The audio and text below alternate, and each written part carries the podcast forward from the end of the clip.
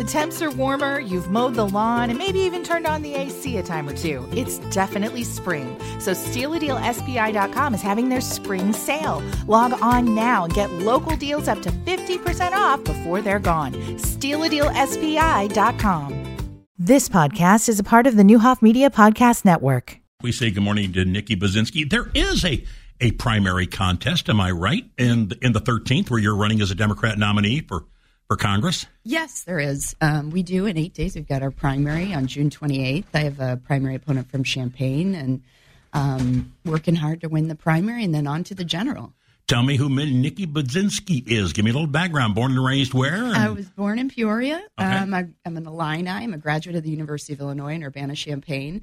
I started um, my career in Springfield, where I worked here for five years, and then I went on and joined the labor movement. I worked in the labor movement for 10 years, fighting for working people, making sure they had good wages and benefits. And Did you work for a particular labor group? Yes, I work for the United Food and Commercial Workers Union. That's a union that represents retail workers Okay. and also meatpacking workers. I say a lot on the campaign trail, Sam, that I'm one of the first or one of the few congressional candidates that has been on multiple kill floors.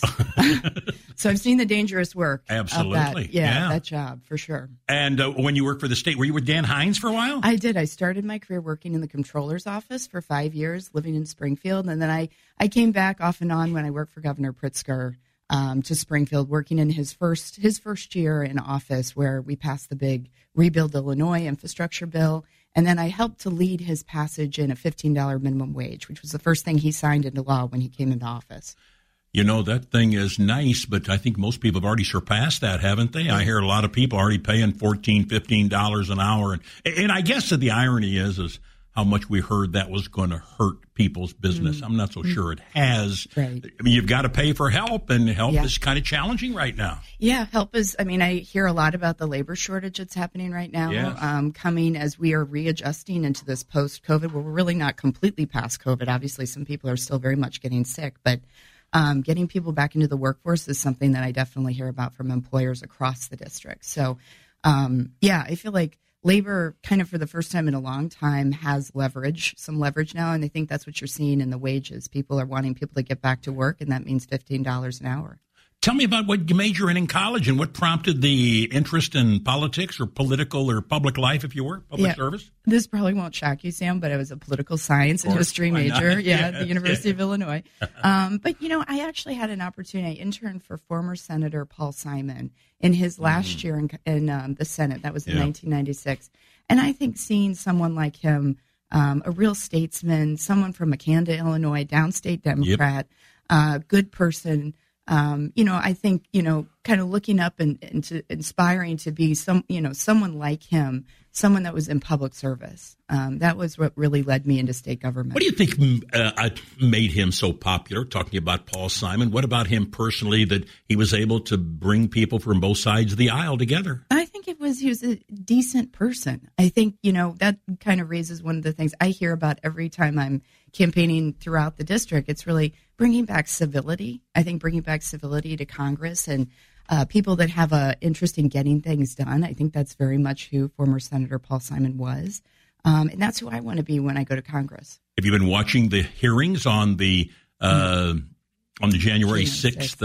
What's your takeaway on that? And uh, do you think it's going to? Well, I don't know. People will decide whether it's going to have an effect or not. Yeah, I really hope people are watching and paying attention. I mean, I think what happened on January 6th um, should be a wake up call for people about what I think is really the fragility of our democracy. I mean, you saw insurrectionists storming the Capitol. On that day, law enforcement officers that were trying to protect the Capitol actually died. I think there needs to be real accountability, and I think that's what you see um, in this hearing. And I think, um, you know, the, the future hearings are going to continue to unfold, and more information is going to come to light as to what the former president, uh, President Trump's role was in all of this. Um, but there were a lot of people involved. There needs to be accountability as it relates to what happened that day. Um, and that's what I'm looking for. Uh, how can a freshman congressperson uh, impact things like the energy crisis, the border crisis, the war in Ukraine? How can a freshman congressman impact those issues? Well, I think it's getting started on day one. And I think it goes back to what we were talking about bipartisanship. I think it's important. Um, the 13th district, when I'm hopefully elected, we're going to very likely have a Republican to my north and a Republican to my south. We're going to share counties like Macon County and Sangamon County. And I think it's going to be important to find a working relationship so that we can really work together in Congress. I think that's really important to tackle some of these big is- issues. I would say the number one issue that I hear the most about is inflation. It's like, what are you going to do to help working people get by? People are really struggling, as we all know. Gas prices are almost $6 a gallon. Um, I just filled up. It cost me seventy dollars to fill up yeah, my gas tank. I mean, so what are we doing at the federal level to provide relief? And that's what I will be going to Congress to really work for. Work with Democrats and Republicans. Quite frankly, anybody that wants to get things done for working people, that's what I'll do. Uh, it looks like now again, uh, this is early in politics. Things change in 24 hours, mm-hmm. but it certainly looks like that the Republicans may take control again of the House. The Senate certainly could go either way at the moment. Mm-hmm. How challenging would that make uh, the Democrats in the minority with a Democrat president to get things done? Well, obviously, you you know prefer to be in the majority sure. when you go into Congress, so that would still be my hope that we can we can get that done and we can keep a very narrow majority that we have right now, which is only by about three seats. I think that no matter whether I go in and in the minority or the majority, again, it is about tackling the issues, finding people to work with on the issues that matter most to working people, um, that's what I would do. And so I think, re- regardless of our status, whether it's minority or majority, um, it will be my job to find people to work with uh, to get those things done. Did we handle the pandemic whether it be well let's talk certainly since the uh, since the Biden administration. Mm-hmm. did we handle it in about the best way possible or do we look back and say well we could have done this that or whatever? There's a lot of second guessing obviously. Yeah i mean when you think about the pandemic this was a once every 100 year pandemic. So i think you know there are always things that could have been handled better but i will say the president president biden's response to covid i think is what got the shots in arms got our economies back on uh, getting back on track. I mean, obviously, our economy has a long way to go right now, but we are making progress toward getting people back in back in the job, back at their offices. Also, kids back at school. I mean, I think that was one of the hugest struggles, I think, for working people is like kids that were trying to learn remotely while uh, parents were at home juggling a job that they were doing remotely. I think getting people back into work, kids back in the classroom, I think that's what President Biden did. Um, and, and that was a big part of uh, trying to encourage people to get vaccinated. Vaccination and boosted is so incredibly important so we can finally beat and put COVID behind us. Nikki Budzinski is with us. She is the Democrat candidate for Congress in the 13th District. So you know that uh, the Republicans are going to charge, uh, we're going to assume you're going to be successful in the primary, but we don't know till the votes are counted. But let's just assume that uh, they are going to charge that uh, the president flooded the market with too much money. That's drove price up. Trying to solve the pandemic, we gave money away like it was going out of style. A separate issue is Illinois, evidently. Inspector General or Auditor General's already said there were some issues how IDES handled it and so on and so forth. How are you going to answer that if somebody says, hey, you know, you guys did this by firing out all this money and drove prices out and made people mm-hmm. say, I'm not sure I want to work anymore. How are you going to answer that? Well, I think coming out of COVID and trying to have, and this is one of the things that inspired me to run is what do what does a recovery look like? What what do um, our communities need? What do working people's need? They're struggling to get by. I talk a lot about the child tax credit, which is really a tax cut for working people that had kids at home, struggling to make ends meet, um, as our economy was and still is coming out of this pandemic, it put money back in the pockets of working people. That's what part of the American Rescue Plan did. One of the other things I really enjoy doing is meeting with mayors throughout the district.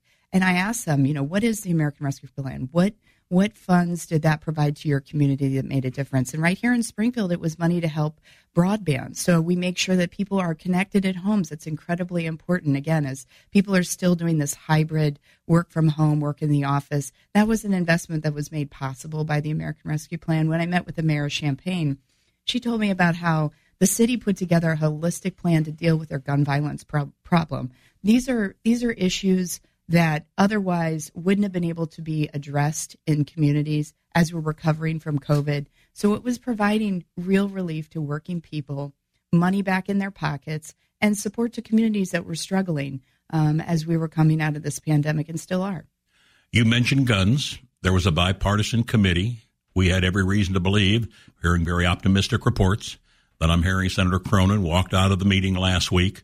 Uh, somebody reminds me there was some agreement. There is no bill, and now we could be back to where we started.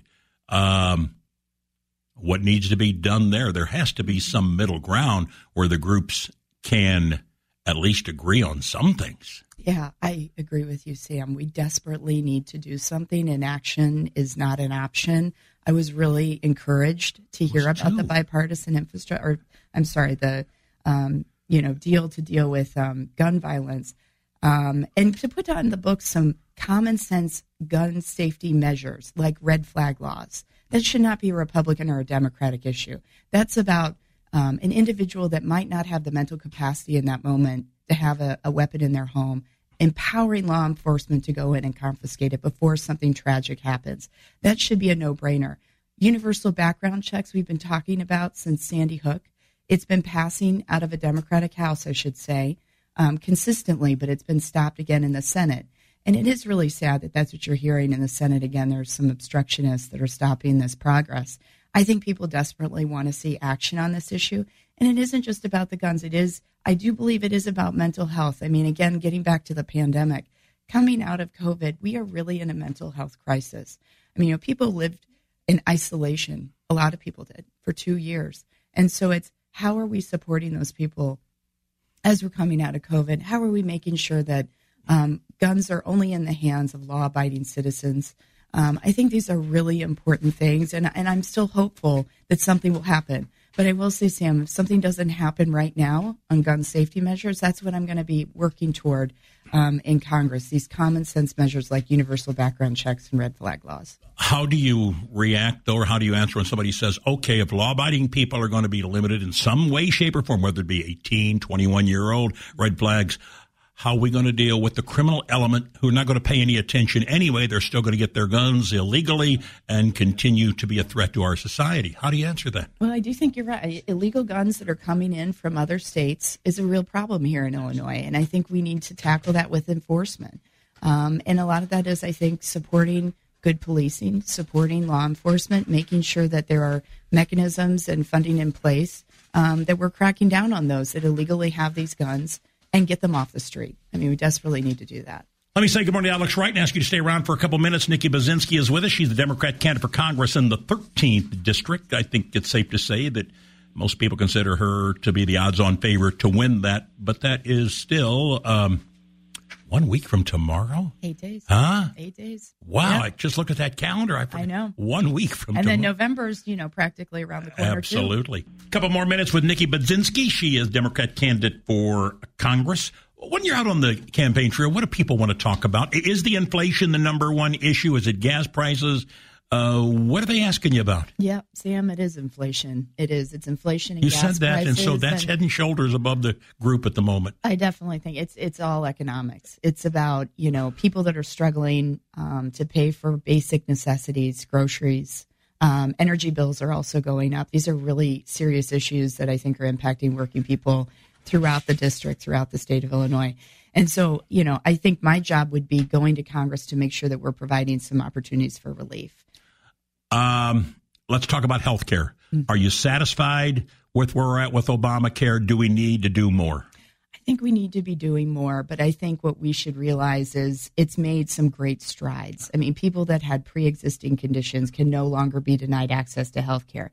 People that didn't have, you know, the ability to afford health care can now afford health care. Those are huge accomplishments, but we do need to be making progress. One of the things I spend a lot of time talking about is the price of prescription drugs. How are we going to lower the cost of prescription drugs? Again, I think this is something that going into Congress, whether I would be in a minority or majority, I think Republican and Democrats can come together on an issue like that. We should be able to have Medicare negotiate with pharmaceutical companies to lower the cost of prescription drugs. We should be able to work together to find ways to lower the cost of insulin and cap that cost. I think there are some common sense things that we can be doing to make healthcare more affordable that I think is really important. And I think that's what people need right now. Should college student have their student loans forgiven?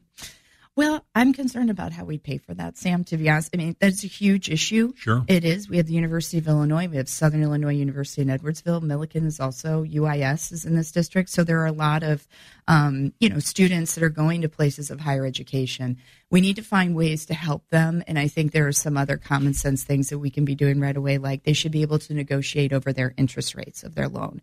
There's no reason why they shouldn't be able to do that. And that would be able to make, uh, bring down payments I think making things a little bit more, um, putting them more on a path, or trajectory uh, to paying off debt. Um, but I am concerned about cost right now. Again, inflation is the number one issue. I think we need to be focused on that. We need to be focused on how we're providing relief to working Nikki people. Budzinski, geographically, tell me mm-hmm. where from north to south, what does the 13th look like geographically? What are the cities and communities in it? Yep. So living in Springfield is wonderful. It's dead center in the middle of the district. So the entire city of Springfield is in the 13th? Yes. Wow. Okay. Yeah. No, well, it goes it goes as far west. I think Koke Mill is actually if you go west. I Okay. think west of Koke Mill. All right. Um, is the 15th, but the 13th starts um, in Urbana, Champaign. Mhm. Then it goes through Monticello, Decatur, taking in like almost all of Springfield, city of Springfield All right. almost all of Macoupin County. And then really more new as well to this district is most of Madison County. So I spent the weekend in communities like Alton and Sure. Venice. Um, those are now new. Oh, Granite City is a new community, new to the 13th. And then it dips down into St. Clair County. So the district goes as far south as East St. Louis. So from Springfield, it's about an hour and a half to the furthest east or an hour and a half to the furthest west um, to get to communities in this district. I'm always fascinated by bakeries. You're wearing a shirt that says Blackbird Bakery. Yes. Where is that? And give me a little story. Thanks. Yeah, it's in. I was just in Blackbird Bakery last week with former Senator Andy Manar. Um, he did an event for me there at the bakery. It's in Staunton, Illinois. Staunton, Illinois. It's okay. a real uh, gem right on the like main drag Yeah. of um, right on the main drag in Staunton. Two really great business owners that I will say talk a lot about the federal and state relief as small business owners they got uh, from both Governor Pritzker and, and President Biden, PPE loans, um, small business loans that they got that helped keep their bakery afloat. Um, and they're great people, and they welcomed us into their bakery. So Well, Andy event. Menard tipped me off on the Italian restaurant right downtown. Said it's the best pizza I'm ever going to have. Okay. So I haven't tried that yet. I haven't been there either. I'll have it's on check it his recommendation. But now Okay. you've added to the list Yeah. the Blackbird Bakery. Yep. Nikki Good place. Budzinski, thanks for coming in. Thanks, Sam. Nice talking to Nice you. talking to you. And if not before, probably see you at the Illinois State Fair. I look forward to it. Thanks. Thanks. AM Springfield. You've been listening to the Neuhoff Media Podcast Network. For more, visit neuhoffmedia.com.